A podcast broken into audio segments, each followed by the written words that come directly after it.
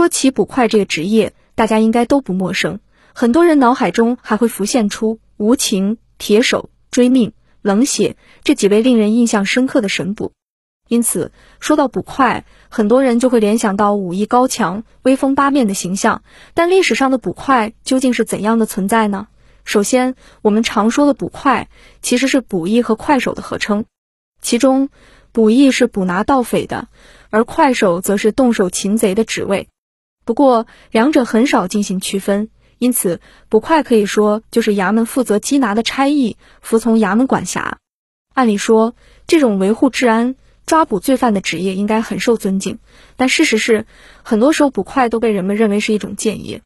原因就是捕快除了普通的治安外，工作范围其实挺大的，不仅有征收税收的，还有负责催租的，因此很多人对其没有好感。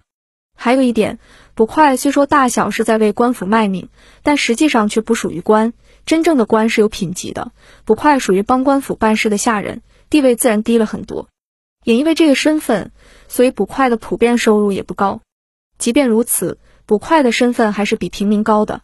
而且他们虽然工资低，但是他们在抓捕犯人、盗匪的时候，遇到需要关照的人，还是可以有很多油水可以蹭一蹭的。所以，虽然捕快地位不高，还算是一个不错的职业。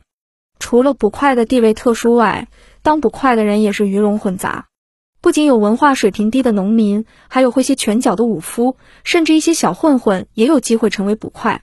可以说，只要能干这活，对身份要求不会很高。当然，这个情况在清朝时期有了改观。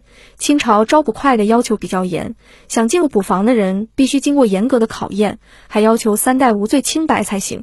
综上所述，真实的捕快不止出身参差不齐，并且在执法过程中还有一些暴力或者勒索之类，导致民众对捕快的印象并不好。